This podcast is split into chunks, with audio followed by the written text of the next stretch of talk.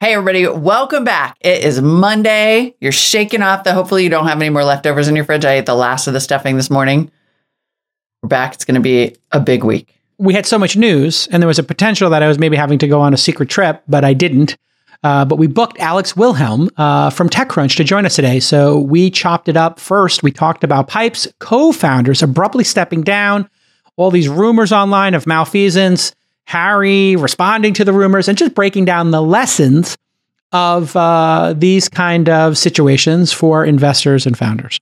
Yeah, exactly. How we get there and how we avoid it in the future. Then we have a great conversation about what's been happening in China with all of those protests, and then Apple's. Mm involvement and arguable misstep in its mm. new iOS rollout, but what the future might look like in yes. China and for the Xi Jinping regime.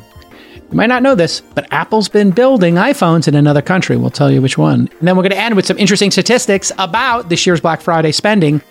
Two services are surging in their usage, and a couple of uh, older legacy services are collapsing.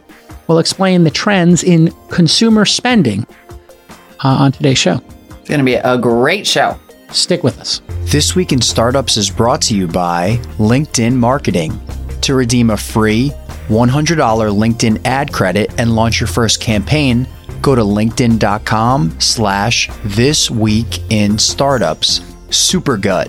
The holidays are here, and between the eating, drinking, and traveling, for many of us, it can be a hard time to maintain good health. The secret to surviving them? A well balanced gut. Supergut is the easiest and tastiest way, scientifically proven, to boost gut health and all that comes with it.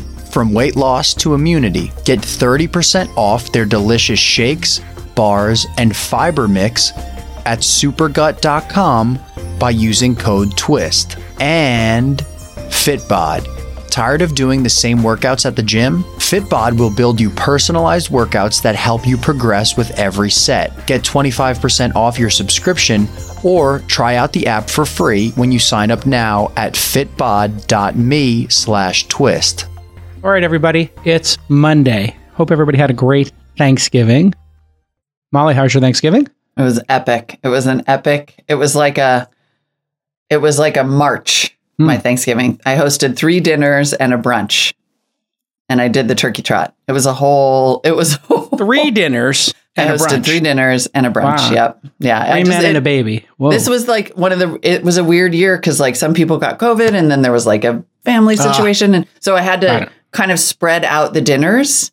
Mm. Instead of having one big one, I had three smallish dinners and then a big ladies brunch with bagels and lox. And it was just a Love whole freaking delightful. It was so great. And I'm tired.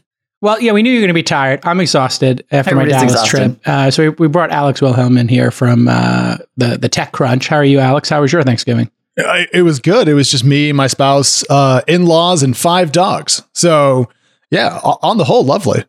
How many dogs do you now have, and how many are the in laws' dogs? We have three. They have two, yeah. but their two dogs are, are Weimaraners. So they're small oh, horses. No. And so it's like yes. three little dogs and then two horses. And trying to keep all five of them from eating one another is is brutal. But it was it's, it's fun. It's it's like hard fun, you know, like not that annoying yes. sort of thing. Yeah. yeah. It's like when you have five kids running around. It is at times you're it, it, turns into chaos and other times it's fun. I went hmm. to Dallas to see the in-laws. Um, there was some and, uh, grumbling. Uh, How was it? it rained for five days straight. And oh. when I oh. say rain, I mean torrential rain to the level that at three or four in the morning, it's so hard on the roof that you will wake up. You know, that that level of rain. Ah, yes. So I wasn't able to go uh-huh. work out, wasn't able to go on hikes or anything. Uh, so I basically ate meat. Korean barbecue, then uh, uh, what do they call that? Uh, Brazilian. Uh, oh yeah, um, mm-hmm. Yeah, you know, I know what cut you mean. the meat at the side. It wasn't Fogo yeah. de Chao. It was Fogo another one Chao. that was oh, exceptional, yeah, yeah. like a high end version of that.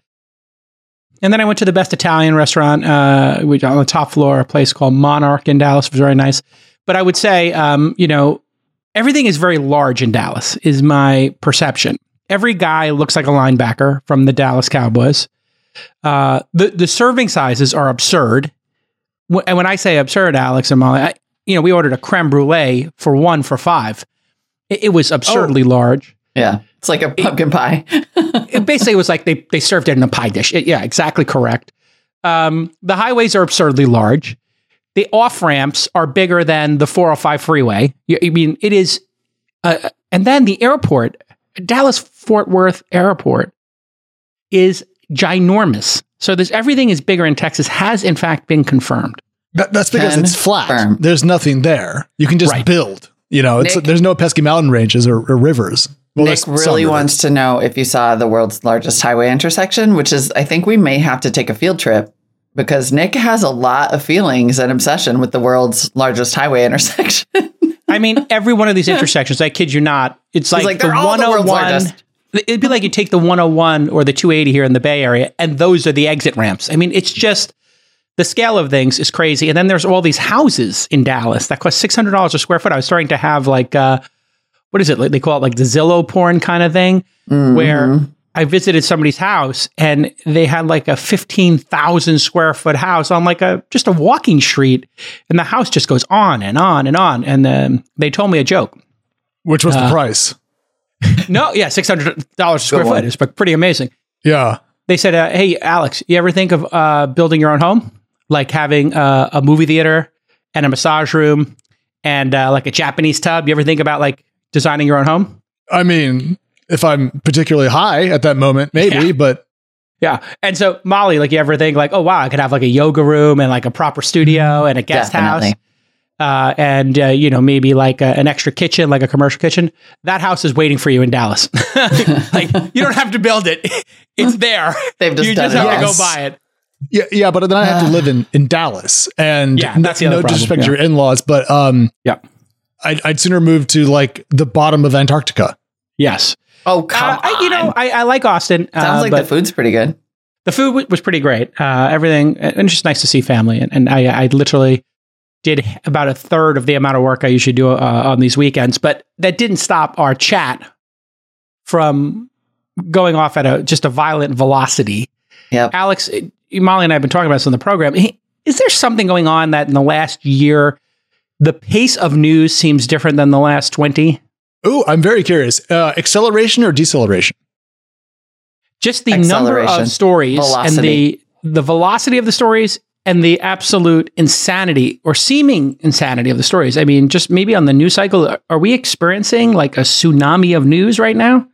Yeah, I, like? I, think it's just the hangover from last year. I mean, we saw so mm. much crazy stuff happen last year in terms of like deal size, valuations, lack of diligence, and so forth. And now we're seeing kind of the the comeuppance for that. So I, am not mm. shocked that it's this crazy, but I will say, waking up to bankruptcy filings on Monday morning does feel yeah. like an apparition from where we were up until early this year. So yeah, it's different. I agree. So Molly, you're I, I think this roller coaster theory like you know those super roller coasters where it's like straight up and you're like, oh my god, this is insane. This is insane. You're just saying this is insane, and then you get to the top, and then you really actually see what insanity is about. It's the way down. That and is truly not, insane. it's also not political news. It's it's news in our wheelhouse, so it probably feels like for years and years there was just an intensity of political news, and that was like mm. nonstop. And so on Marketplace, that was all we would you know we would talk about economics and politics and COVID, and now there's the same, almost the same, you know, volume of water coming over the waterfall, but it's all our stories. so it's like, whoa, whoa, whoa man. I don't like the spotlight. To- Someone get me out of here. Yeah, well, exactly. I mean, I think the great thing to do at times like this, this is where journalists and uh, commentators can be helpful, is breaking down this news and the lessons learned inside of the news. How did we get here? What can you learn from it? What can you take away from it in your day to day? Uh, I met the Pipe founders many times over the last couple years, pipe.com. Uh, really smart cats.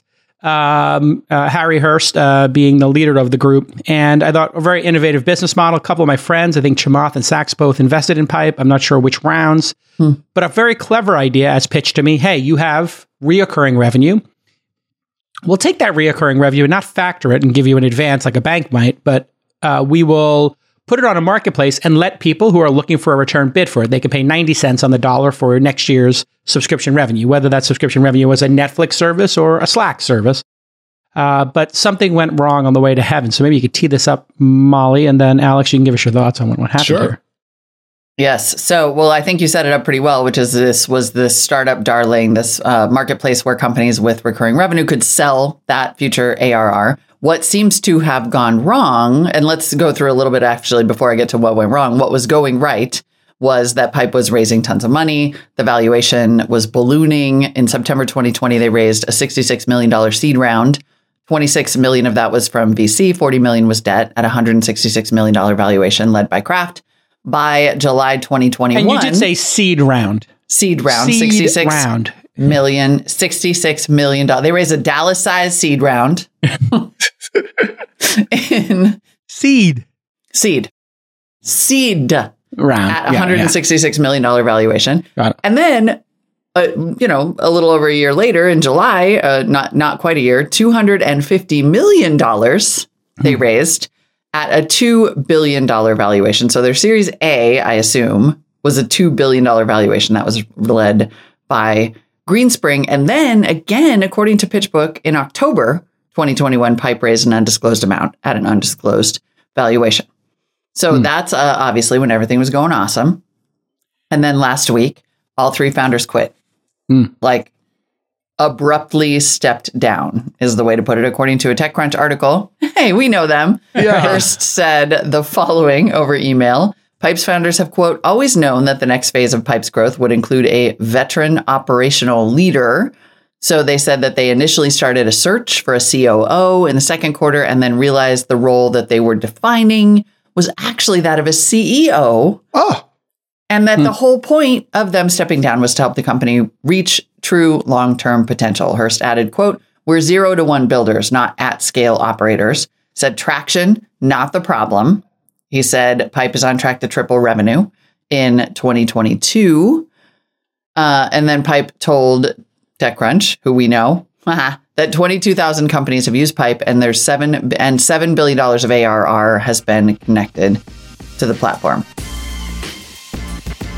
Hey, everybody, I'm here with my pal, Tom Eschbacher. He is the senior sales manager at LinkedIn Marketing Solutions. And today, we're going to talk about marketing for startups. And LinkedIn did a great new internal report called Today in Startup Marketing. Welcome to the program, Tom. Thanks, Jason. One of the main topics covered in the report is validating product market fit. That's so essential. So, how does marketing play a role in validating PMF? One of the challenges from the pandemic was it disrupted normal feedback loops that startups get, and particularly when trying to scale assumptions based on small sample sizes. You can't go to conferences anymore.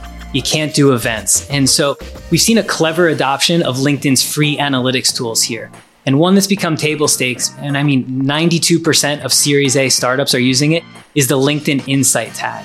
A feature here is the website demographics functionality that provides a valuable view on your site visitors' professional attributes. What's their job function, their seniority level, what company are they at, the industry, the company size. This is all a bunch of actionable insight that you can use to back up your instincts around who your addressable market is and help inform early marketing strategies. Fantastic. Okay, and so if you would like to get this incredible report, you can go to linkedin.com slash this week in startups and not only can you get the report for free you're also going to get $100 off your first marketing campaign from tom at linkedin way to go tom do we buy this story there's another story from techcrunch coming uh, by the time people hear this uh, on a podcast, well, uh, well, well. it might be mm-hmm. out.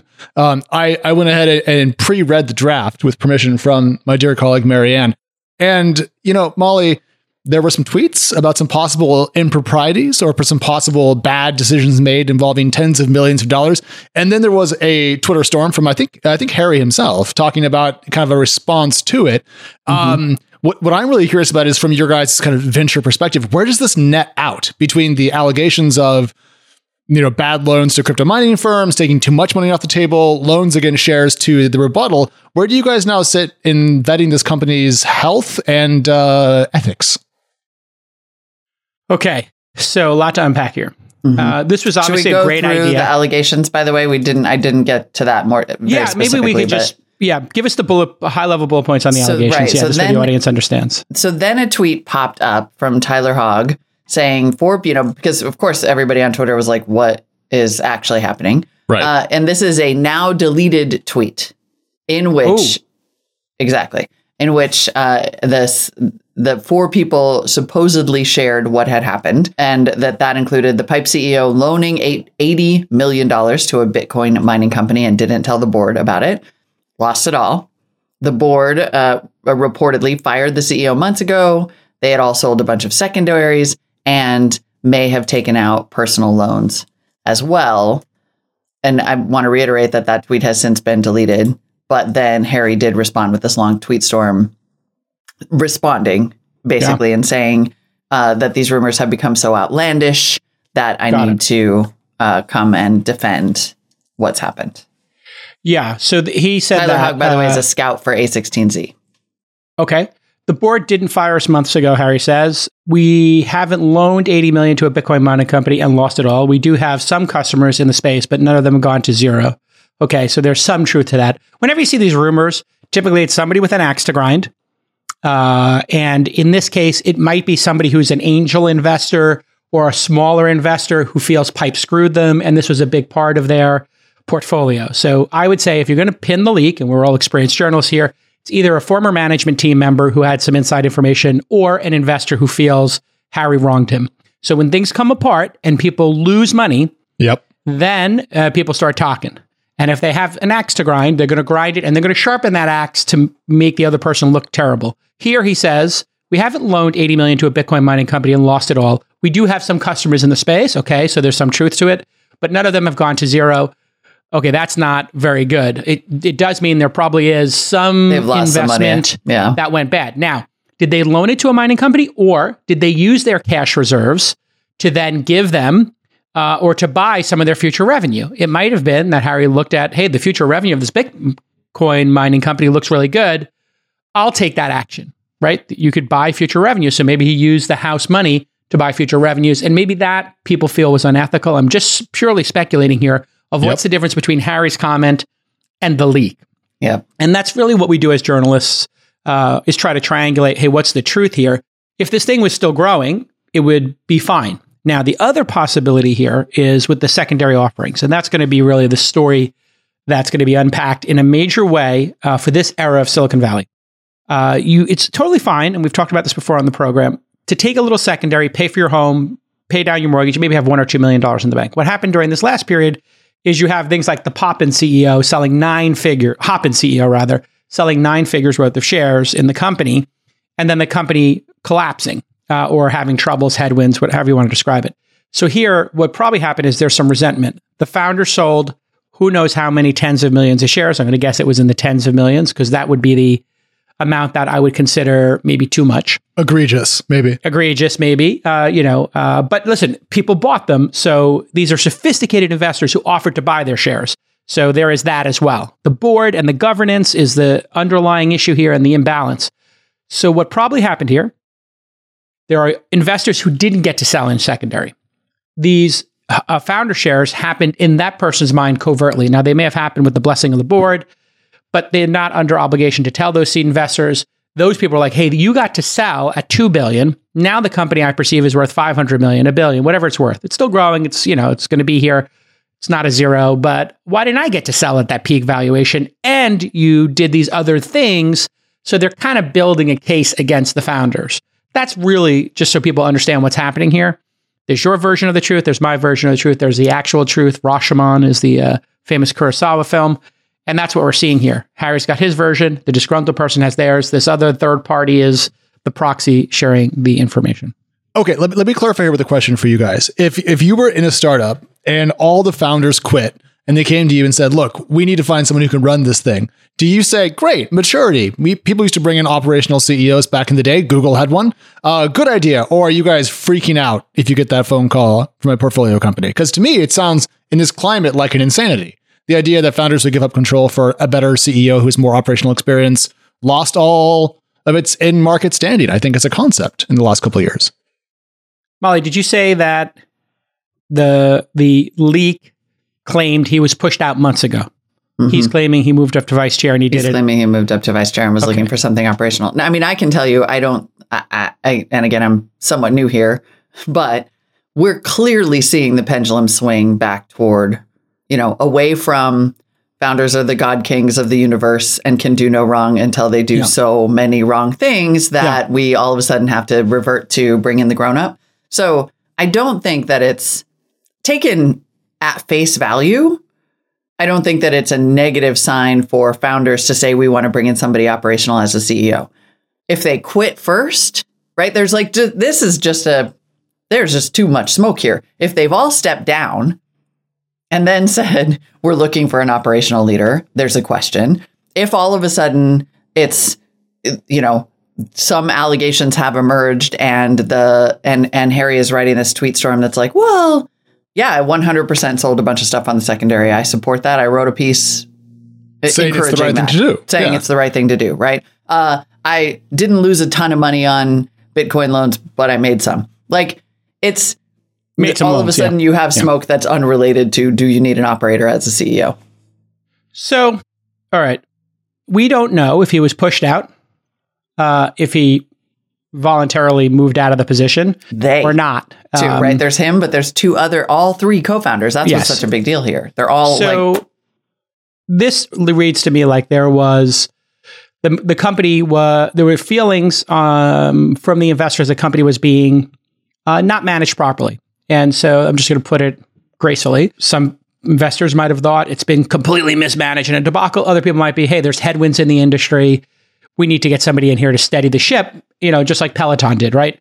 So when when I look at this, I think it's a dereliction of duty for the founders to leave without the CEO in place. Uh, yes. Why that's, leave That's how I feel. It's yeah. a dereliction of duty. Now, exactly. That's if they chose to leave. We don't know that yet. So if they were forced out, then they weren't able to fulfill their duty, which is to stay with the ship until the ship makes it to dock, or they're the last people to get off the ship. And if there's no room in the lifeboats, they sink with it, right? Uh, you know, that's I'm hardcore. I'm old school. You don't leave the ship without a captain. You don't Heck leave the no. ship. That's like the pilots leaving the cockpit and not handing the controls over. You hand the controls over, you move to the co-pilot seat, then you move to the jump seat, the navigator seat, you know, and then you give them one last. Instead are you like, sure we can leave the ship here and go on the board? We're kicking it in the back by the bathroom, having mini bottles of vodka, but we are looking for a new pilot. I mean, and again, so, we don't know the details yet. So yeah, but vice, vice yeah. chairman. But we still know that the yeah. order is wrong. The cart yes. is way it, ahead of the horse here in terms yeah. of leadership of this company. And people spin this stuff, right, Alex? So you'll, as a journalist, have had this experience, Molly, as well. The CEO will tell you this was totally voluntary. The leaker uh, will say, yeah, you know what? The board was at their wits' end, you know, and uh, they gave them an ultimatum get somebody on board. And then on mass, they said, okay, well, we'll just all resign. And so the truth is probably between these two extremes. Yeah. What I will say is there's two things to note here. They started a search for a CEO. So, just in terms of lessons, if we may move to the lesson part of this, if you're a founder or a co founder, uh, you have three co founders, and you're searching for like a COO to do operations, one of the three you need to buck up and get the operations dialed in. Stop with this like CEO, COO stuff. There's three of you. Get control of the ship. Stop going to parties. Stop living the life in Miami. Go to the office. Don't leave the office. Work 18 hours a day, seven days a week until the ship is tight. That didn't happen here. I can assure you that these three founders were not at the office seven days a week for 18 hours a day. Be dogged. Is, is that your Miami hardcore. party move? This is saying, my Miami party move you got to be hardcore when your ship is having a problem. Again, back to if people are, if the ship is, if the plane is hitting turbulence, if there's an engine out, that's when you become the goddamn CEO, COO. That's where you do whatever it takes. And I don't yeah. feel like I know, based on what I'm reading here, that there was not a hardcore let's right the ship. Uh, and this idea that we're zero to one builders, not at, at scale operators. If you could do zero to one, you could do the operating stuff. Okay. It, it's just a focus issue. It is your personal preference. So I don't want to say there's some entitlement here, but this feels a little bit, this screams a little bit of entitlement. I want to yes. do the zero to one fun stuff. I want to build product, but I don't want to put out the fires. I don't no, want to figure out what's wrong like with it. the engines. I don't want to fly through turbulence. You know what, Henry, uh, Harry? Buck up. I, if I mean, in fact he did bail, if they all jumped out with parachutes, golden parachutes, in fact, not cool. If they were pushed out with golden parachutes, okay, that's not their issue. So I'm going to give both messages. If they got pushed out, or not it's your issue. issue, and that's why. Either way, there's an issue. Yeah. something anyway, went wrong with the management to the company to, to, get to this point. But I mean, exactly. Your board doesn't push you out for no reason either. No, Sometimes. I mean, because the board doesn't want to be known as a group that pushes out That's founders. Because yeah, you give that a very small chance. Right. Like these days, especially, people are not yeah. getting pushed out for no reason. No. Mm. No. Anyway. It's, so, it's disappointment. I thought it was a cool model. All right, listen, the holidays are almost here. And for many of us, this is a hard time. I got to tell you, I got a hard time. I already got the pecan pie going, lots of eating. I've been doing the pregame on the pecan pie. I might have a couple of beverages, sure. And I'm going to be traveling, I'm going to be on planes, making bad decisions. Well, you know what my secret to surviving the holidays is? A balanced gut. That's why you need to check out Supergut. You know my guy, the Sultan of Science. Friedberg's company, Supergut, is a breakthrough nutrition company in the gut health space. And, you know, they have these delicious bars, great shakes, everything is flavorful. And, you know, those bars are so easy to carry, the shake, so easy to make in the morning. And they have an unflavored fiber mix. You can add it to anything your coffee, your tea, put it in some juice, whatever it is, to get your gut right.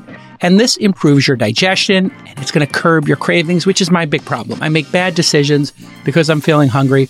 And you know what? I get a little energy boost out of it. You will too. And this is going to help you lose weight, which it did for me. Supergut co conducted a clinical study with Stanford's research lab that proved the products work. If you're a founder, you know how important it is to be healthy for your productivity, right? And you got to lead the team. You need to be healthy. And Supergut is going to be your fast track to getting your health right. Supergut is running their best deal of the year right now. Use the promo code TWIST and you'll get an even better deal of 30% off. That's the best deal you're going to get. Supergut.com and use the promo code TWIST to save 30%. But I want to say, though, there was a focus issue with the company itself because we're talking about here pipe selling ARR on its marketplace for other companies. They expanded into entertainment, they expanded into media, um, sectors that have done not great since that came out. I think it was in February. So I, am curious also if there's an overall marketplace quality issue at play here. Because if I bought well, media revenue insight. in February, mm. I'm pretty peevish about what it looks like today. And they went into crypto. Oh, Oops. God. There you know, it any, is. Anytime you get that there contagion, you know, it's it literally it's so toxic. It's like, oh yeah, and by the way, we we brought some radioactive material onto the plane. it's like, oh really? Stupendous. There's, there's going to be two lessons overall. So I'm going to put Pipe over here for a second and Harry over here for a second. Uh, I like Harry. Seems like a jovial guy uh, and, and does seem like a creative entrepreneur. I think it's a great idea, and it was great execution for some period of time and and it could still be a very big win. So uh, this is not a company that's gone to zero like um, Fast or something like that, where we can look at it and be like, "Oh wow, that was a disaster." There's really going to be two lessons of the uh, speculative asset bubble, the mm. speculative asset recession that we're in. The two lessons are going to be a lack of focus and uh, entitlement. These are going to be the two lessons. Now, the the lack of focus you described perfectly. They were in what eight categories here. like stick with the stick with your knitting, you know, and don't expand too fast. Make sure you're on safe footing. Right when you start walking out on that ice and you hear a crack, that's when you walk back a couple of steps. Or when you're going skiing and you see like a little mini avalanche, that's when you turn around and go the other direction. Other people keep going down and they're like, oh, it's just a little avalanche. Oh, it's just a little crack in the ice. When you start hearing the ice crack, that's your signal to move back to the core. So focus. Now, when we talk about entitlement, this is, and people were like, oh, you're talking, somebody was challenging me when I talked about this on Twitter. Oh, you're talking about the employees and free food. No, I never mentioned employees. Entitlement starts with VCs and founders. That's the dance. And then the management teams. That's where entitlement happened, not the employees. The employees are around for the ride. You give employees free food, they eat the free food. That's not the employee's problem. You put the free food in front of them. You give the employees a massage, you, you know, massages at the I had a massage I, I, we, we, know we know what you, you mean. Idea. Don't massage yeah. your employees yourself. yes, no massages. Okay, just writ large, no massages, no dry cleaning, no coddling. You did the coddling. You embraced that. You created coddling culture. So you can't blame the employees for being like, "Well, you told me bring my dry cleaning, so I brought my dry cleaning to work." That's the fault of management. It's the fault of founders, and it's the fault of VCs ultimately who enabled this. And the VCs could have said no. Exactly. It is that. And we to go all the way back to your original question, Alex, about like what does this mean for look, there are always going to be VCs who are going to fund something at $166 million valuation at seed round. I suspect that we will see far fewer of those. Um, and I am I am happy to work at a shop where we have a rule about that, which is if you have a hundred million dollar valuation and no revenue, you're probably a scam. Like there's just no, or we can wait. We can or, wait. we can wait, or yeah, we, we, can, can wait. wait. Yeah. Well, revenue multiples today are what, like six x for yeah. you know mid growth SaaS. So you only need twenty five million dollars. Or sorry, no, less than that. I can do math on the air. Um, yeah. You need a large amount of revenue you don't have to earn that valuation. Yeah, they probably you know that one of the things was the mislabeling of rounds. I think the seed round was just mislabeled. It was like a big Series A or a Series B. Yeah. So I'm guessing Sacks, you know, who's very disciplined. Uh, there was actual real revenue here and it was growing at a particular velocity. Was it a high valuation? I'm sure. Was the Greenspring valuation? We're in business with them, by the way. They're one of our LPs. Uh, they're a fund of funds, uh, very smart people. Did mm-hmm. they pay a high price? I'm sure they paid a high price, but I'm sure the growth was there as well. So these right. were high prices for high growth. And who knows? He said the company tripled in revenue this year. So maybe it's still a strong company. Maybe it will be, maybe this is a company that will do even better in a down market because more people will be looking for solutions for alternate fundraising. And also, remember those, yeah, two lessons. Yeah, well, we're, and and Nick makes the point that Sacks, and focus. Sacks invested when mm-hmm. Pipe was only focused on SaaS and high margin subscription ah. revenue. Ah, right. So it is so that so it you had mm. a hmm. company that was presumably making money mm. that was fully focused on high margin, solid growth mm. SaaS software companies and lost. So it's almost a it's a and look, I don't know, and I suppose I will learn over time. I don't know how you identify a founder who is likely to get to lose his damn mind, right? Or three founders mm. who are likely to lose their damn minds when they have too much success. Like it, this feels less like a collapse of something in a Ponzi way where they were trying to keep it alive, but it was, you know, and more like a high on your own supply situation. Yeah, like they did supply? too well I mean, too soon and then lost focus and were cashing out and making and getting into Bitcoin because you couldn't help it. So excited, yeah. you know, and just like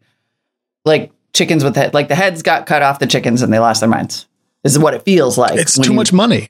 I mean, if you raise money. nine figures when you don't need it, and everyone last year was doing this, they, they told me it made sense. You're going to have a problem with focus and discipline, and you're yeah. going to make some wacky choices. Like, just imagine back when you guys were like super paycheck to paycheck, and you made like a, a 10k a year raise to your salary.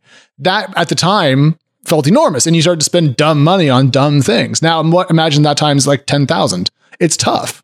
You have to have real discipline to not screw up a real big bag. And yeah. I don't think a lot of us had it last year, period. This is going to be the grand shift from distraction and entitlement to focus and austerity.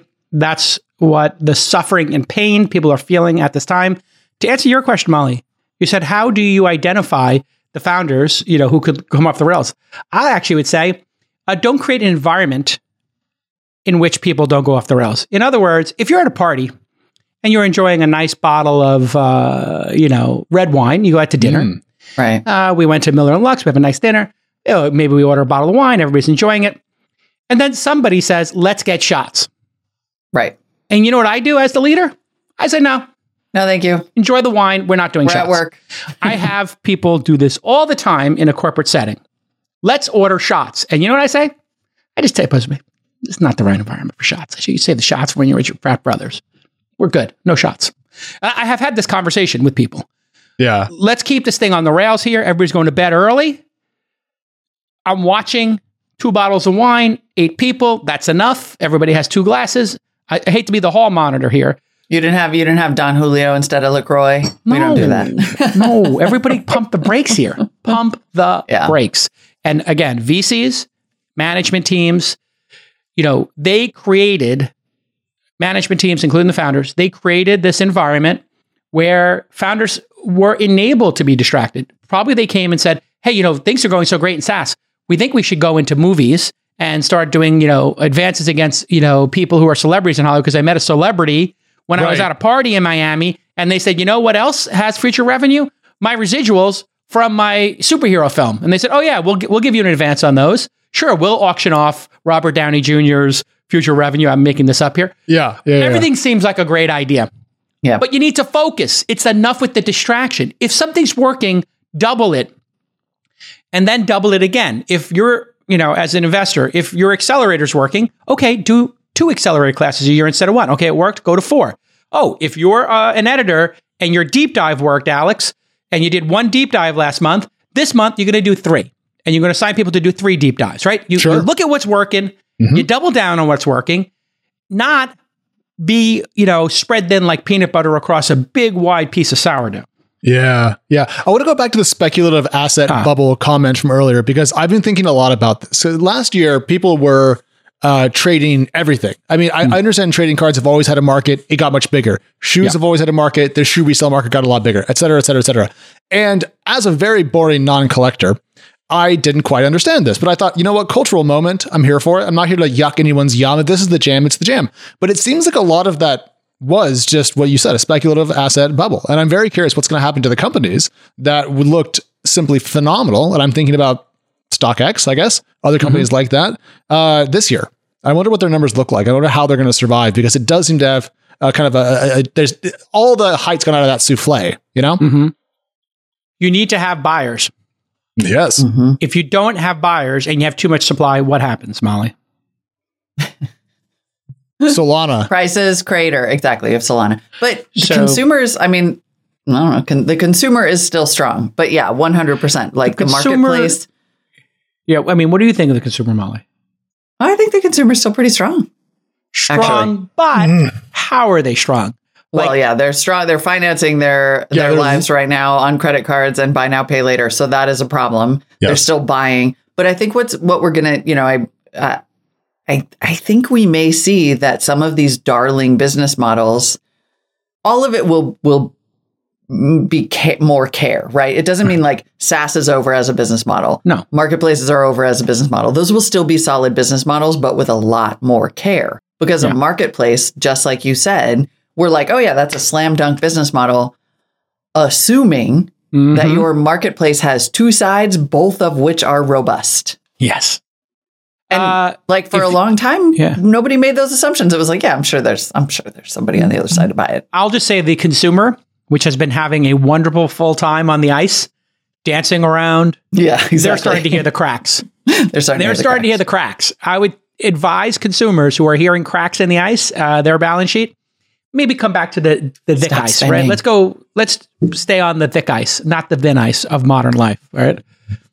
It's a little too cancel thin. subscriptions. I've been canceling subscriptions like a beast lately. Just just God, don't cancel TechCrunch Plus. I need Never. your money. Don't be ridiculous. Yeah, yeah, it's the best yeah. best thing Use online. the promo code Twist. Yeah. To get 25% off. I will go try to set that up after we finish recording this. ah.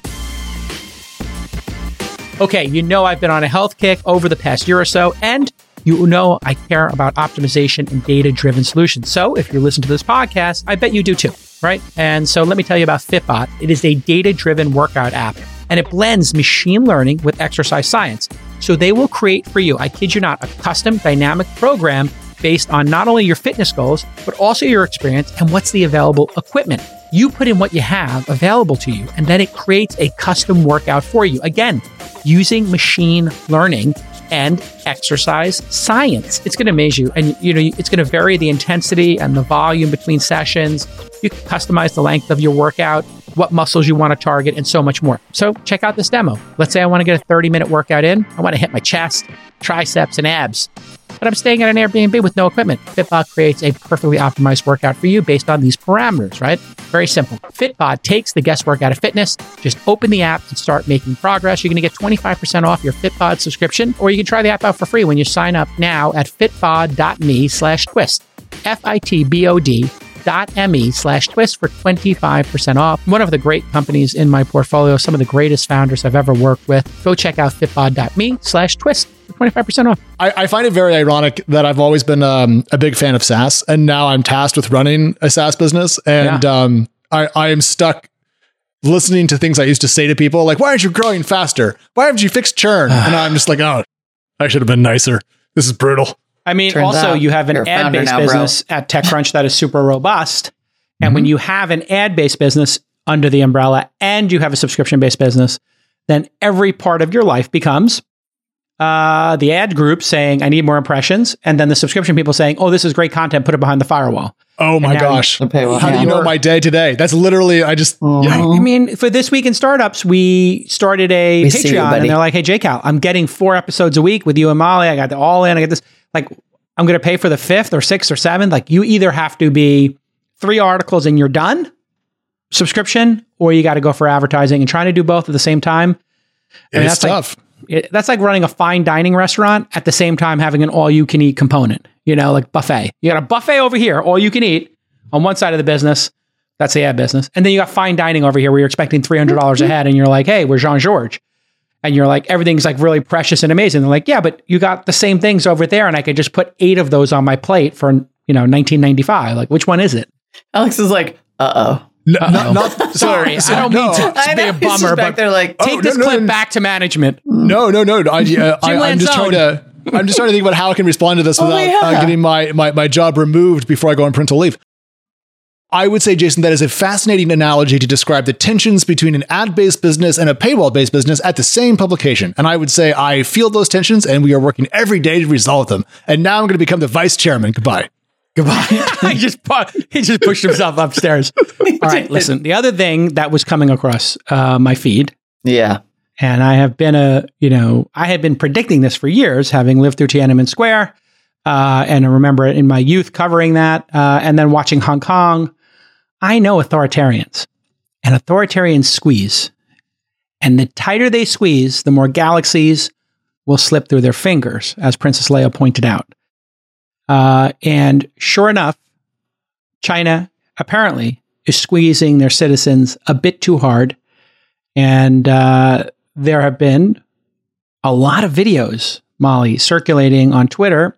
Again, who knows which ones are real? Sometimes people will publish old videos from from previous uh, riots, but it's been confirmed now. I think across many publications, including the New York Times and Washington Post, that there are significant uh, protests going on in China. Maybe you could fill us in on the details. Yeah, we should probably note that any protest in China is significant because it Fair is point. so rare. Mm-hmm. But I will once again give a plug for my friend Jennifer Pak, who is the Marketplace Shanghai correspondent, JPAK mm-hmm. Radio, JPAK Radio on Instagram. I mean, first of all, her chronicles of all of the times that she attempted to travel, all the times that she was put into quarantine, had to stay you know, there it was like she went out to brunch with some girlfriends. One of them was had walked by someone who had COVID. All of them had to go into quarantine for 10 days. She would chronicle like the food that they would give you in what are effectively these like dorms. Eh, you could see like if you are actually following somebody with boots on the ground in China, you could see the point at which things were going to inevitably break because no one wants to live like this. And then on top of that, she has been posting from some of these protests, which look really real. And again, I cannot say, you know, this strongly is Instagram enough. your friend JPAK is on or TikTok? Yeah, yeah, Instagram. And Instagram. it's J-P-A-C? J-P-A-K.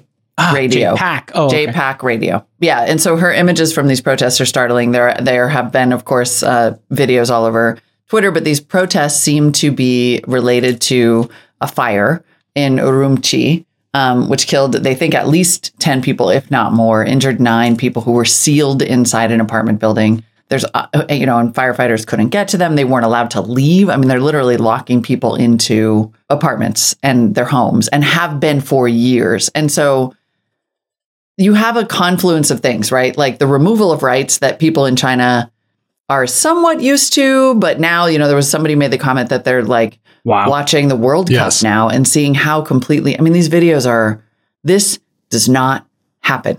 yeah. This is so crazy to see. Like, so I mean, crazy. Uh, Xi Molly, Jinping that, stepped down. Like that does not happen. Do you remember that That'll one guy who posted the the sign on the bridge in Beijing a couple weeks back with the little mm-hmm. fire and how big of a disturbance that was online because someone made a protest publicly in Beijing? Yeah. This is that times a thousand. I mean, yeah, I, I, just million, keep watching yeah. these on repeat. It's, it's, it's edifying and very encouraging. Is it? I think it's terrifying. I think well, China I mean, will, I think they will kill all these people. I'm yeah. You know, revolution know, is a bloody and painful business and a process, but sometimes it results in democracy and freedom. And so for the people who are living under authoritarian regimes, if I was one of them, I would fight. Um, and I would, you know, that would be my choice it's it's people's choice, and you know, people get squeezed to a certain point. They would rather you know die on their feet than live on their knees. I'm not telling them not to fight for their freedoms. I think yeah. that is really important. What I'm saying is, I do not. I am not one of the people who thinks this is going to result in the overthrow of Xi Jinping or the CCP. No. I think they will kill as many people as they need to kill to stay in power. Now, the question will become whether the economics of the situation are what are really driving this, right? So like the the people who are used to living handsomely and getting paid well uh, are not going to keep having that experience. China is experiencing a real recession, whether or not they're cooking the books on it, and they seem to be. And that's not, that's where things start to get really real. Like that's yeah. where Xi Jinping could have a problem. I, again, I'm going to say, I highly doubt it. The majority chances they lose. Majority revolutions are squashed. Yeah. But then once in a while, yeah, I'd bet on it for you know, fun. If, in, if this case, in this game. case, the CCP has the um, willing help, though, of um, big American tech giants. Yeah, oh, really? That was my segue. I was yeah. going to take us there. Okay. All right, Alex, go ahead. You do it. You uh, oh, okay. So part of this unrest is not just the fire in Urumqi or the lockdowns in Shanghai. There's also been a lot of unrest at various Foxconn facilities because when there is a COVID uh, crisis in and around one of those areas, they just put the factory onto a closed loop setting, which means that you can't leave, but you can still work because you're in a dormitory attached to the factory. Uh, you get really, really close to the forced labor issue here pretty quickly, I think. If you can't leave and you're forced to work, and a lot of these factories make electronics that we, listeners of this show included, use. And so I'm starting to wonder if there's a way to do business ethically in China. And if there isn't, I wonder how many American corporations will begin to fully displace themselves from it. And if that happens, Chinese economy is going to be in a lot of trouble. Right. Apple. In the short term, what we're seeing, we should point out that the video we were watching earlier was actually from the Foxconn plant. That wasn't even some of these Urumqi ones. That was the um, Foxconn protests, which have yeah. gotten so intense that, you know, I think the government has started to offer people like $1,800 to stay and $1,400 to leave. And there were reports that Apple could be losing up to a billion dollars a week because it was going to delay shipments of the iPhone, iPhone 14 also earlier in November, like as some of this was starting to bubble up, Apple released uh, iOS 16.1.1 and it had a specific feature change that only rolled out in mainland China, which was that uh, users could not use the everyone option in AirDrop for more than 10 minutes. Currently, under iOS 16, and if you're not in China, you can just turn on this this everyone feature in AirDrop, which means anybody can send you files all the time. As it happens, this is a way, this is one of the few, if not only, ways in China that people have been able to share files and information about protests or material that might otherwise have been censored. And now all of a sudden, and what what frankly, if Apple had rolled it out to everybody, could be portrayed as a pretty good security feature, because like, you know, you don't want people to be able to airdrop you anything any old time. But only in China, that is now restricted to 10 minute periods. Is it possible to do business ethically with China? Exactly. Uh, not, here, not yeah, so far. I, well, yeah. here's what I'll say. The messier, the more convoluted, the more conflicted the situation is, the more progress is likely being made. Uh, progress is messy and engagement as a strategy with these authoritarian regimes, although is not a strategy I would personally want to deploy, uh, is uh, going to result in some amount of progress. The fact that so much is at stake for both parties, and Apple being the number one company that has this much at stake, Amazon probably being number two, you know, in terms of all those products being shipped from there, this is causing a massive amount of tension for Xi Jinping. He ha- now has to deal with the fact that these people are revolting against him. Founders of companies have revolted against him. Uh, and he now faces Apple saying, you know what? We're going to start by building semiconductors and buying them in Arizona. Uh, the United States has passed, passed the CHIP Act. Oh, they're going to start making medicines in other places. Oh, Japan is paying uh, businesses or giving them big, juicy loans with low interest rates or no interest rates to move to Vietnam, to India oh, if we squeeze too hard, people are going to start pulling out. Now, if we weren't there to begin with, then that cost would not be there. So if you start thinking big picture, the cost of losing engagement is now going to lead to Xi Jinping being in a very bad place. If all of a sudden Foxconn can't make iPhones, what are all those people who moved from the north from farms who were living, you know, not great lives, you know, under the poverty line, but perhaps not as painful a life as losing your factory job and having no safety net in a major city with you know some amount of rent cost and you know, whatever, uh, and already a population that is declining. And now people are like, well, I'm definitely not going to have a child now or a second child if I have no job at Foxconn. This could be the complete collapse of the Chinese economy. Where do these hundreds of millions of factory workers go if the jobs move to China and India? And so it's messy. Revolutions always are. Yeah. Rebellions are always messy. Being an authoritarian leader is the hardest tightrope you could ever walk. Look at Putin in Russia. How does he deal with mothers in Russia who have their sons being conscripted while Germany is now going to get off oil uh, and do more nuclear or find other sources, the Middle East, to, to get them natural gas? It's always messy. And I think the engagement, as, mu- as much as I hate to say it, the engagement of Apple could be the linchpin that moves towards better conditions for humans in China. That would be a win for capitalism, and I'm a I'm a capitalist at my core, so I would like to see that. I, I think I think Apple's been insufficiently leadershipy on this. Uh, I, I, would say in the last couple years, this didn't all come up in 2022, right? This is not the first time we've seen issues with facilities management at Foxconn, for example, and we all keep buying iPhones. Yeah. Hmm. Capitalism has its weaknesses. Apple didn't start trying to divest from China. And to be clear, like even if this ends in all of the places that you have predicted, Jason, it's going to be a 10 to 20 year process, right? Like all of these new foundries that that company a foundry takes 10 years to build. It's not you don't don't just pop up a new, you know, chip manufacturing facility the size of TSMC and you don't just move all of your operations. Like Apple has let a lot of things happen at Foxconn. It certainly did not have to introduce a hardware level restriction that only applies to mainland China that happens to stop protests right now. Like there's going to be I, the you know the moral yes it's messy the moral compromise is real and will go on for as long as this regime stands and and China we should be clear too even if Apple pulls out and Tesla pulls out and everybody's like we're doing this business it, it China still has plenty of buyers for its own goods. And with the China 2025 initiative, has actually started to create a high tech economy for itself. I'm not saying the economy is going to be okay, but it's not like it, it's not going to be an overnight collapse. I don't think. Uh, I think, I think I'm a little more pessimistic about the the Chinese construction market and how that's going to ripple over into other parts of, of its economy and how much debt there is. But I There's will say that, that, I don't disagree, Molly. You don't knock over a mountain overnight. It does take time, but there have been mounting issues in China for long enough now that I wonder if we're closer to a, an earthquake than a rumble. I think the economy is way worse than. I mean, yeah. it's way worse than they're letting on. Like I think it's a. I think it's a very bad scene for sure. Yeah.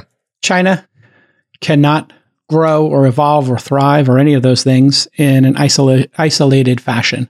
They must continue to do trade with the rest of the world. They, they can't turn inward and be isolated. They need to put a billion people to work. Yeah, they've, they've got been, too many people. I don't think they can just be right. But I'm just saying like they've island. got they've yeah. got buyer, they've got Russia, they've got India, they've got you know United Arab Emirates, like a lot of Saudi state, like plenty of. Com- we're pretending that what you're saying is they can't thrive without the U.S. I'm saying they, they can't thrive without the buyers. West. China, fifty percent uh, of the world is a Germany democracy. is doing huge deals with China right now.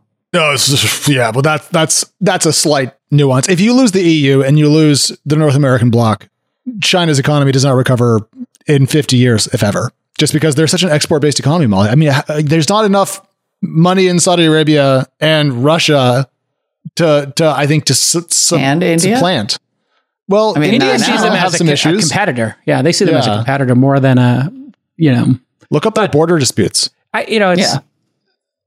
May you live in interesting times. Like yes, I, I, think totally. what we're witnessing is, you know, it's been a hundred years of communism in China. All right, um, and I think what we might be witnessing is the slowly, the slow, painful unraveling of that, where individuals would like some freedoms yeah. Mm-hmm. And they mm-hmm. tried it, right? They gave them tastes of freedoms. They let them move from the north to the south.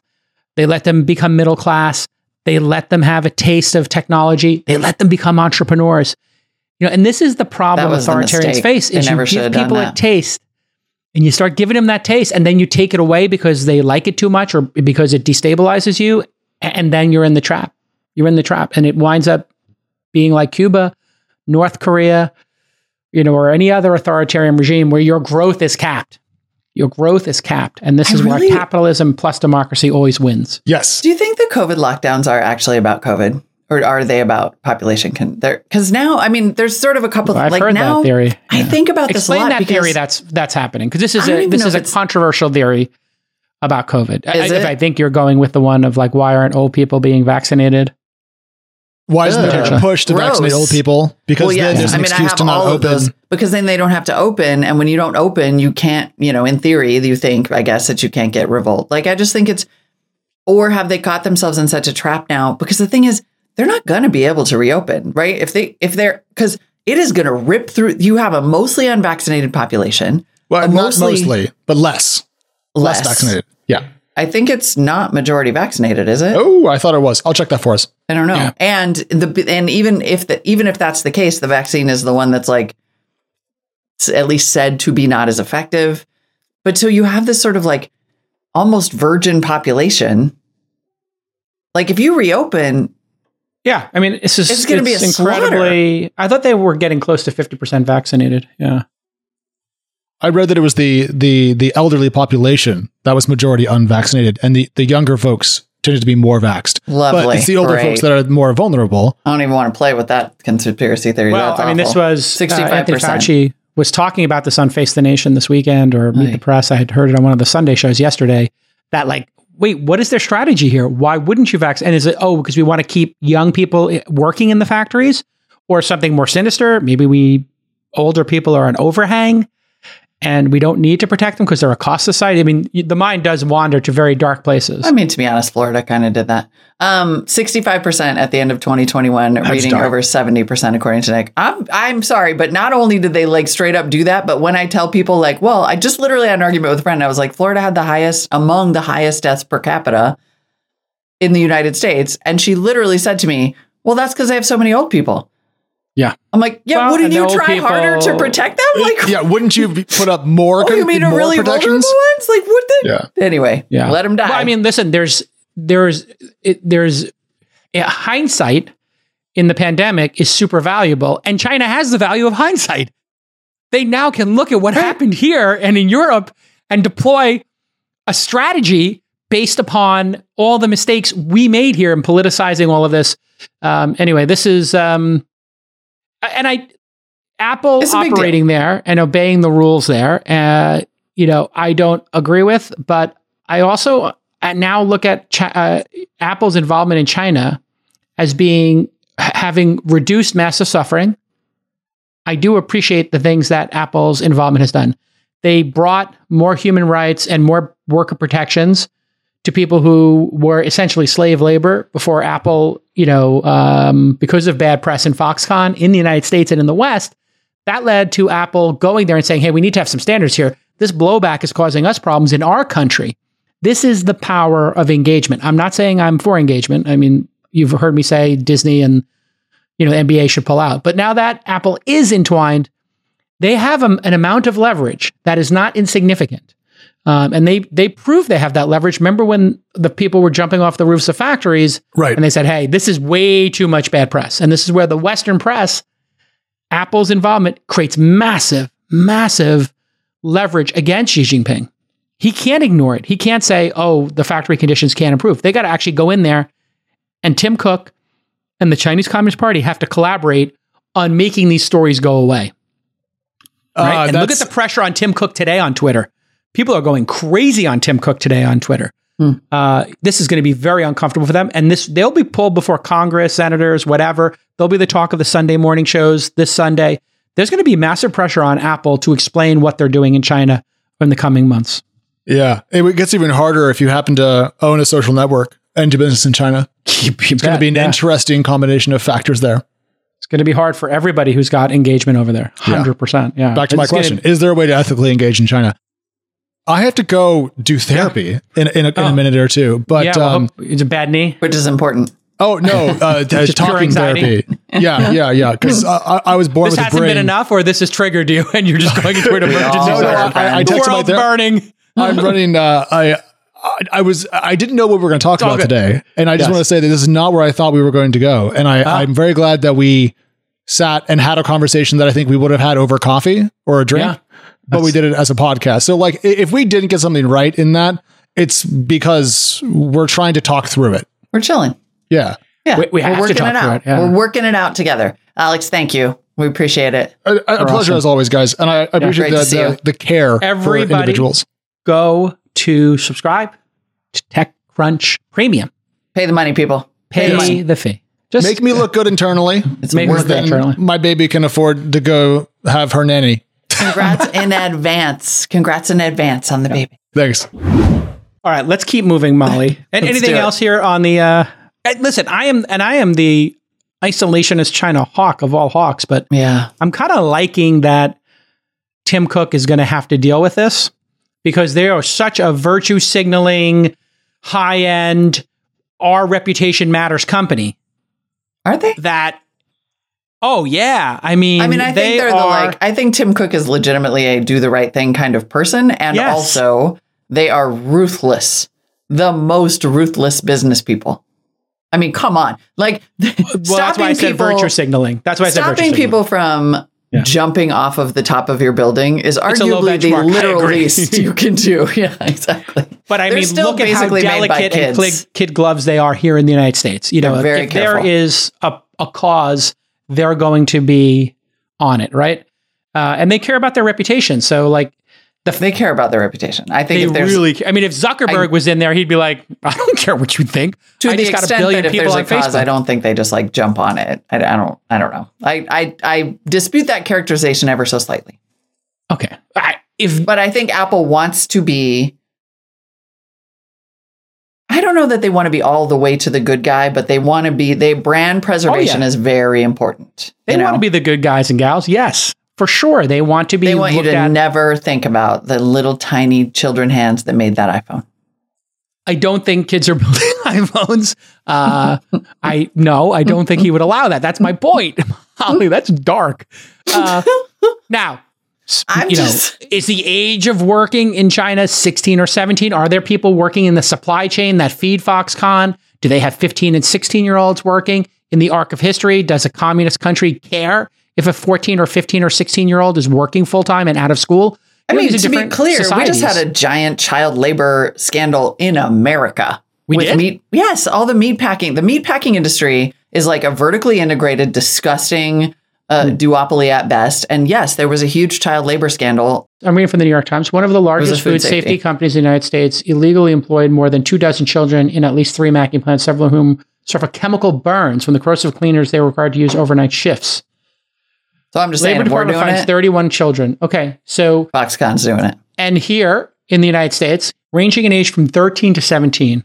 Uh, so here in the United States, when that happens, uh, people go to jail. Uh, companies get in big trouble. One 13 year old, one 14 year old who worked from 11 p.m. to 5 p.m. a.m. five to six days a week. School records show the student fell asleep in class or missed class because of the job. How did they ever do this? Did the person have uh, papers because that's illegal. They must have had papers. They must have faked it or something, or they turned a blind eye. Wow, that it, is there, dark. It sounds like they were mostly immigrants.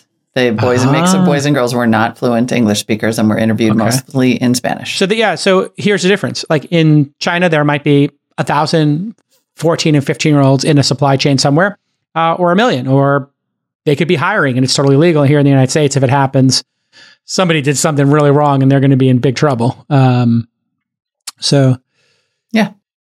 Anyway. I'm just saying that when I make that comment, like, there's, I, I don't, I'm being a little bit yeah. wrongly cavalier, mm. but I think what I'm trying to say is this happens when business gets big enough.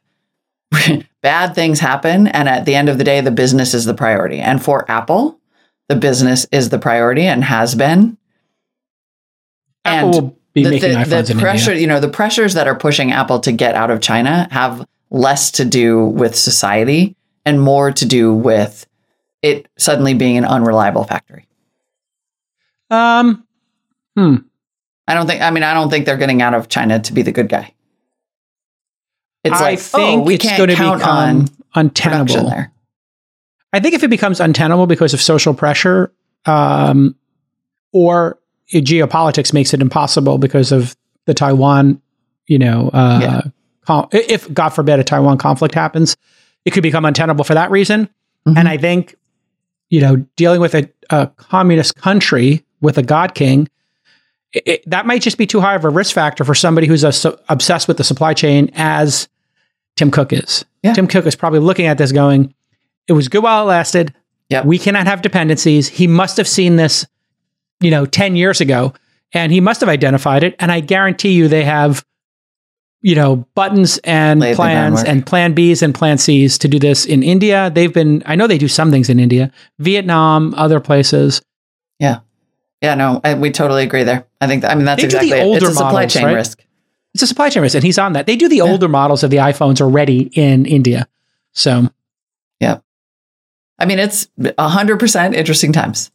Like, I agree with Alex that I think this is one of the bigger developments to happen. In a, in a sea of noise, this is news. And in fact, actually, I just saw it here. In September, Apple announced that they are making the local version, the current lineup, for the first time in the same calendar year in uh, India. So mm. they have actually made that change. Wow. So this is the uh, this is the escape valve. This is the escape hatch. The great uh, uncoupling. It's the great uncoupling. And mm-hmm. you know mm-hmm. what? That is going to be. I predict. Uh, China is going to have to address the human rights concerns, and they're not going to be able to afford to lose the business. And so I actually think we're going to look back on the arc of history and it, I know this sounds crazy. I think Apple and Amazon, because they are so dependent and they have so many other options now, and they're and they're doing it. Because remember, we talked about in this program, there was that uh, Solimo. There was some house brand that a- Amazon was doing that we were yeah really into. Solimo. Solimo. That was an Indian brand. We had done the research on it. So Amazon and Apple have already addressed this. They're already in India.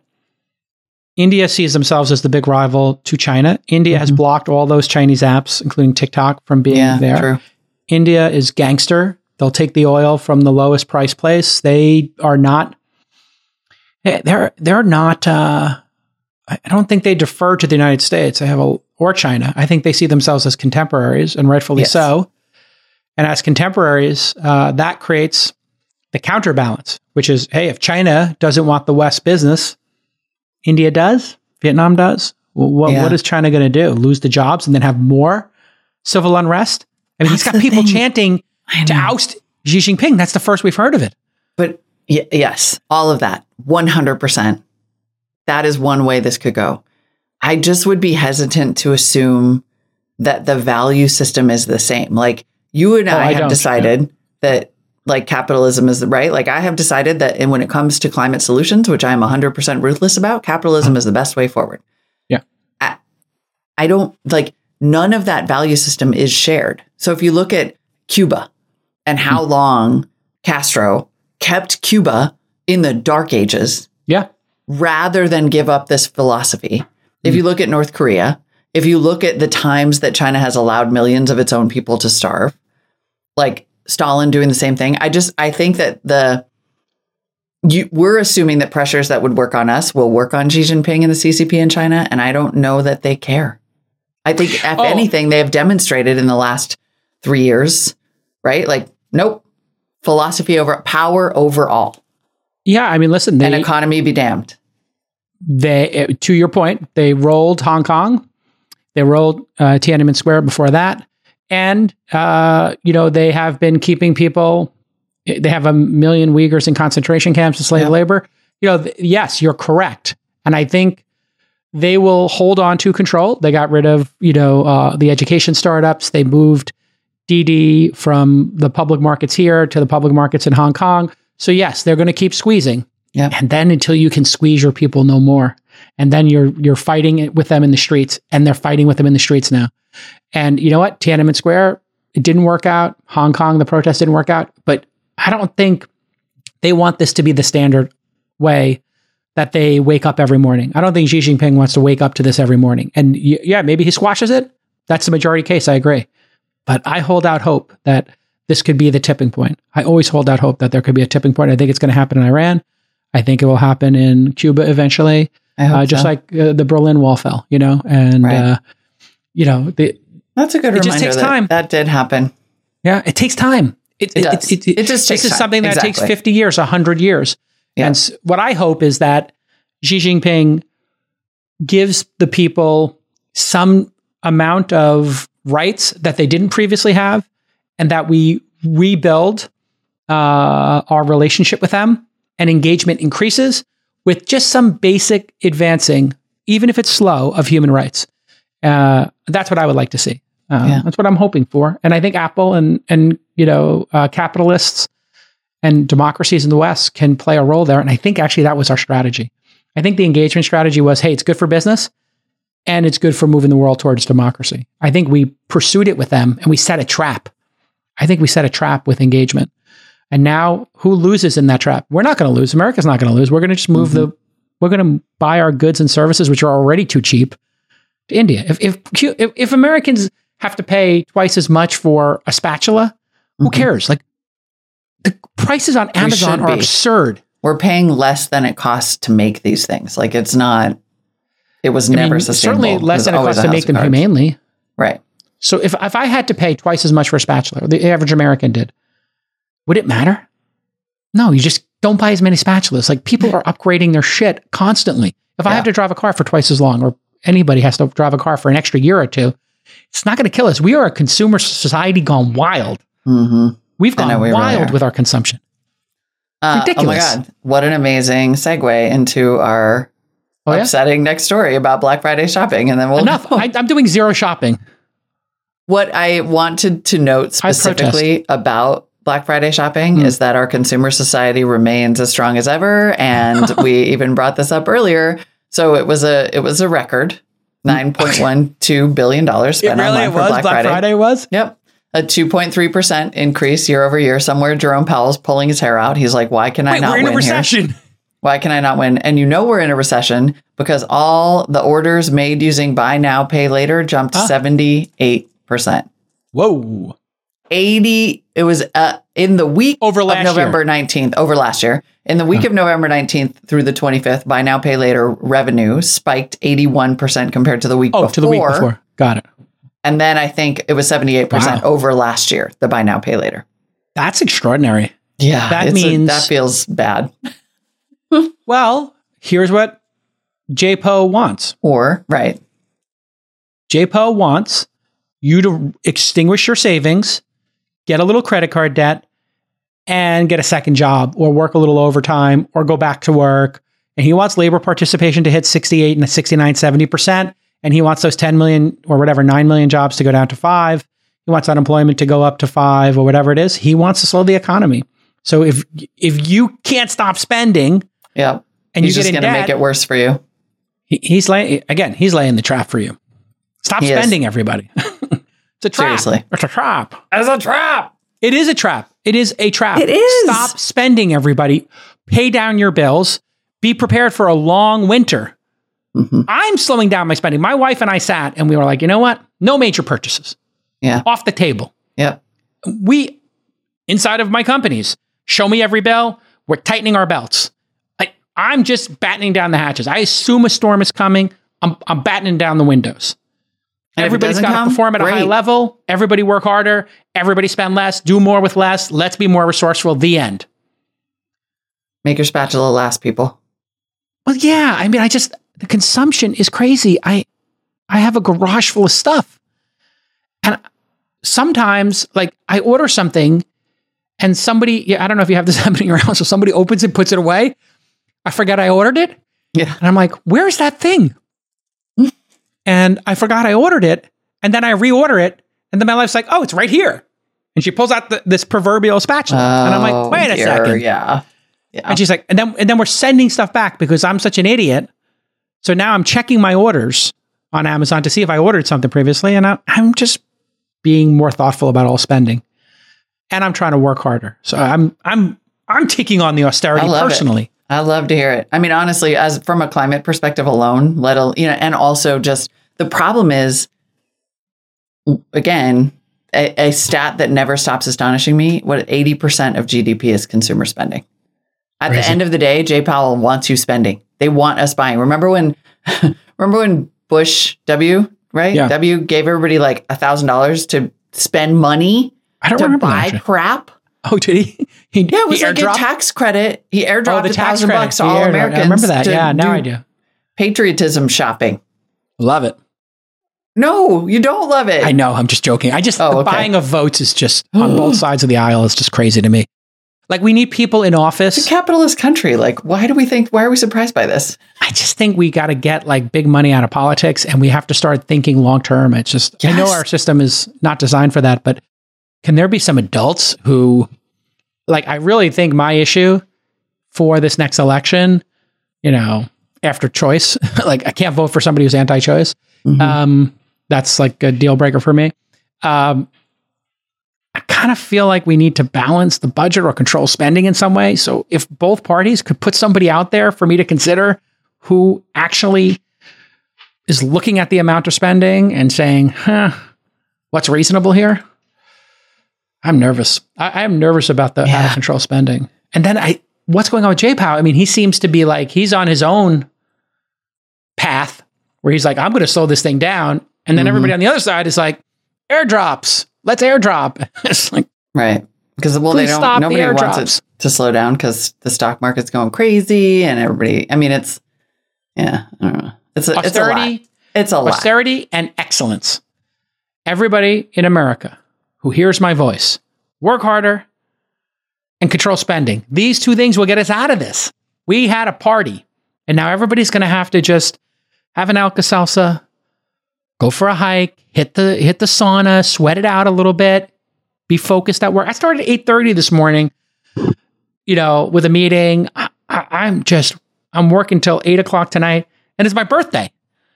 My wife's like, "What are you doing for your birthday?" I'm like, "I have an eight thirty a.m. meeting, and I'm Come ending on. Founder University at eight p.m.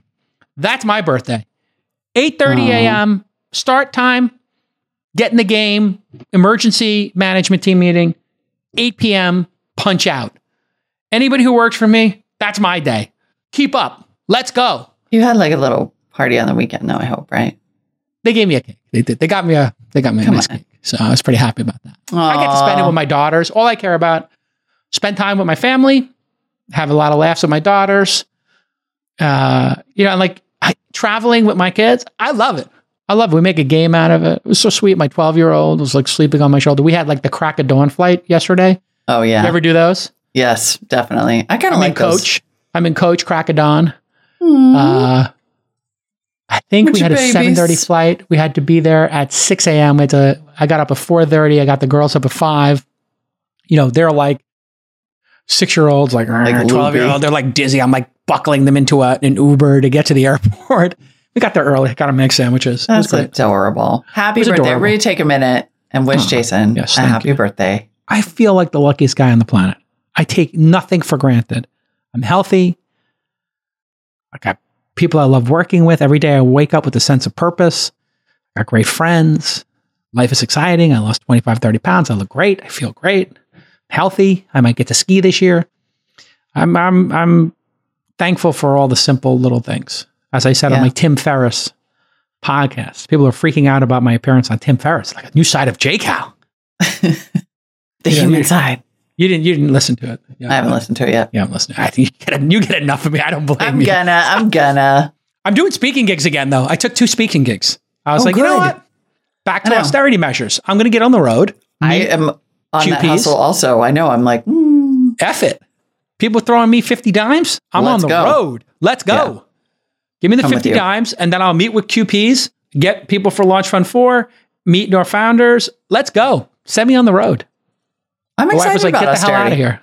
Because the thing, the thing is, I mean, it's.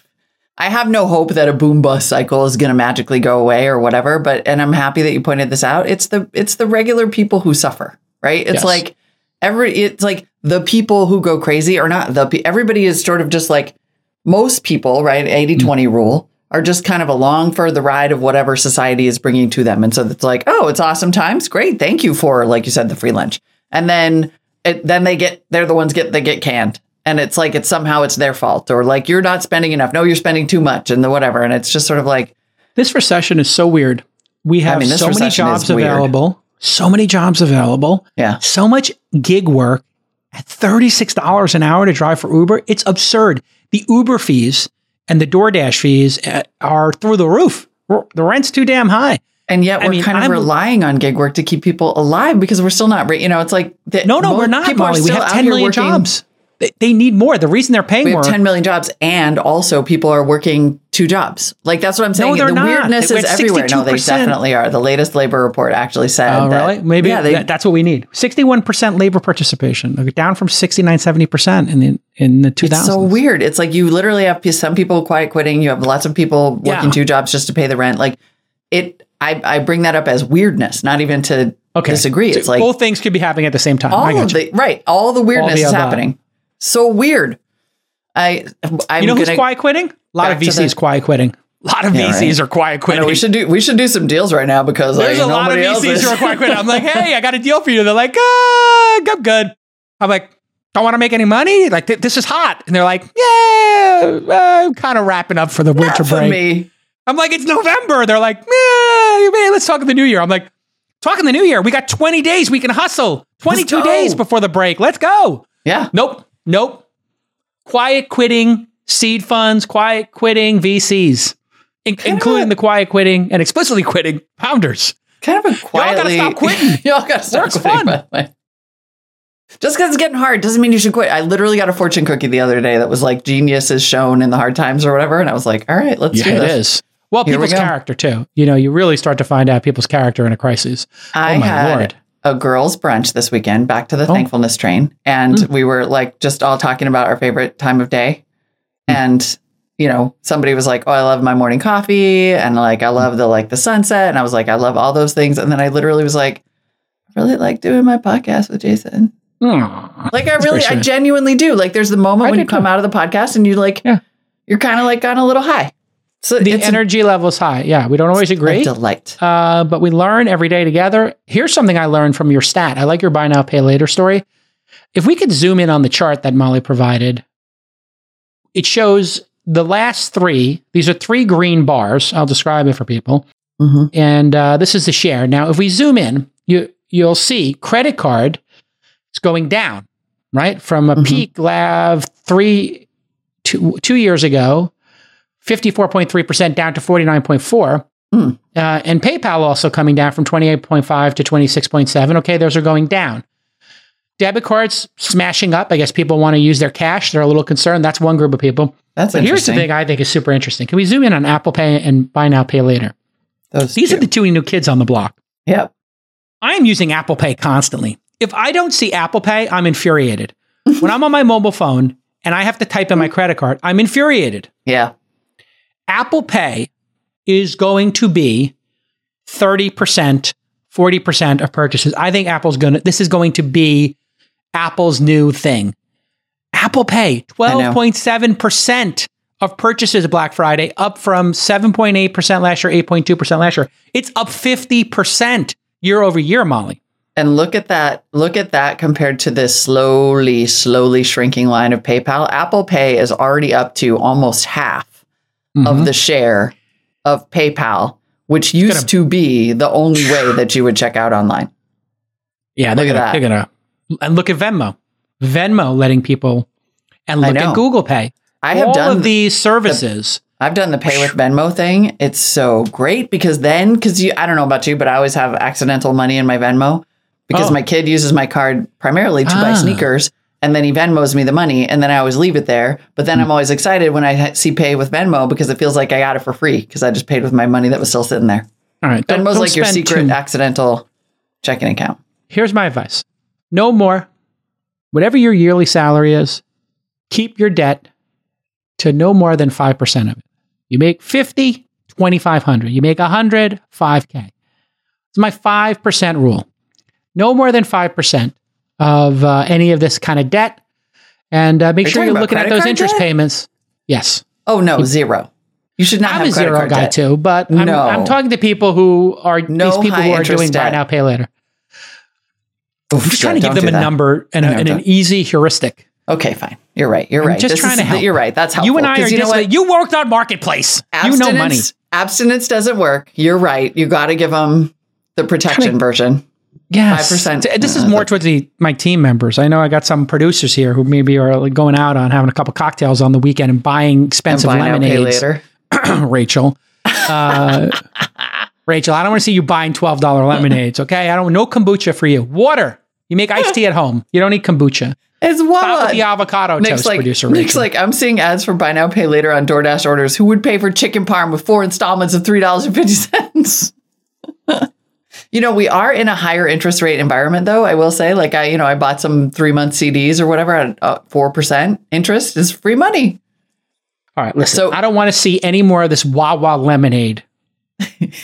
All right, it's enough already. What does that ah. cost? What does a Wawa lemonade cost? This seems what expensive. What is a Wawa lemonade? Is this a thing? Two dollars? Oh yeah, lemonade is sugar, water, and lemon. Make it at home. I make lemonade at home. I'm rich. We squeeze lemons in the Calacanis household. My, I put my daughters to work. They love it. They got the manual lemonade press. We make simple sugar. That's how we do it in the Calacanis household. Oh my god, you could probably take this chart away now. We squeeze lemons. We have food at home. I'm literally turning into internet dad. I'm Rachel's internet dad. It's I'm just like Rachel. Good. I talked to Rachel's dad this week, and we're gonna we're we're gonna go over Rachel's expenses. No more Wawa at Christmas. It's enough, Rachel. What are you saving, Rachel? I want to know what's in the Wealthfront account. Enough with the Wawa. I feel like we're going to find out and Brooklyn water, now. Manhattan water is delicious. It's the best water in the world. You don't need to buy it in a bottle. We're going to find out any Brooklyn water and they sell it to people in California. Rachel, Rachel's actually fire. Like you just wait. Rachel's like in the fire movement. She's like, um, actually, I save seventy percent of my income. I love it. I love it. Let's do it. Let's do it. All right, everybody. This has been a great episode. If you have ideas for the show, at Mollywood, at Jason. If you got ideas, producers at thisweekinstartups.com. If you're a fan of the show, if you're a PR person, we insta block you and we Sorry. do our canned response. Sorry, we do not take pitches for the pod. But fans of the pod, we will take your insights. We love your pitches. We love them. It's going to be a uh, great week too. We got a good week it? coming up. I think the crypto boys are going to come back. We're going to be talking about the BlockFi collapse and the this and that and the Wait, that, that, happened too, right? We didn't talk about that on today's show. That, we saved that. Exactly. So we're saving that for bankruptcy protection. BlockFi filed for bankruptcy. And you missed the Miami crypto story, which we could do tomorrow. Which is yeah, so let's funny. definitely do that one okay, tomorrow. Yeah, That's Miami amazing. Crypto story. All right, so uh, leave this in the show, Nick, uh, including you breaking in. People like when you break in. They do love it. Do they? I they don't think they do. Oh, when I they first, love it. They love when I started listening. Nick. Bob Bob Bowie. I had I to want like you to keep this in, and I want you to yeah. Nick was when I started listening to the show, like as I was in the process of getting hired and listening yeah. to it every single day. And then I was like, who's that guy? Yeah. a while Nick. before I was no, like, leave the oh, break ins in, at, especially at the end. A break in at the end is like a little piece of candy for everybody. Everybody's enamored with producer Nick. Who's producer he's Nick? the best. Producer Nick's great. And he's um, like a um, mystery. So, as producer Nick said, there is a crazy crypto bottle popping story. We got BlockFi. We haven't addressed. We have a startup of the day. We got We Live in the Future. Just so much to go over. We're back, babies. We're back, babies. See you tomorrow, everybody. Bye bye. Bye bye.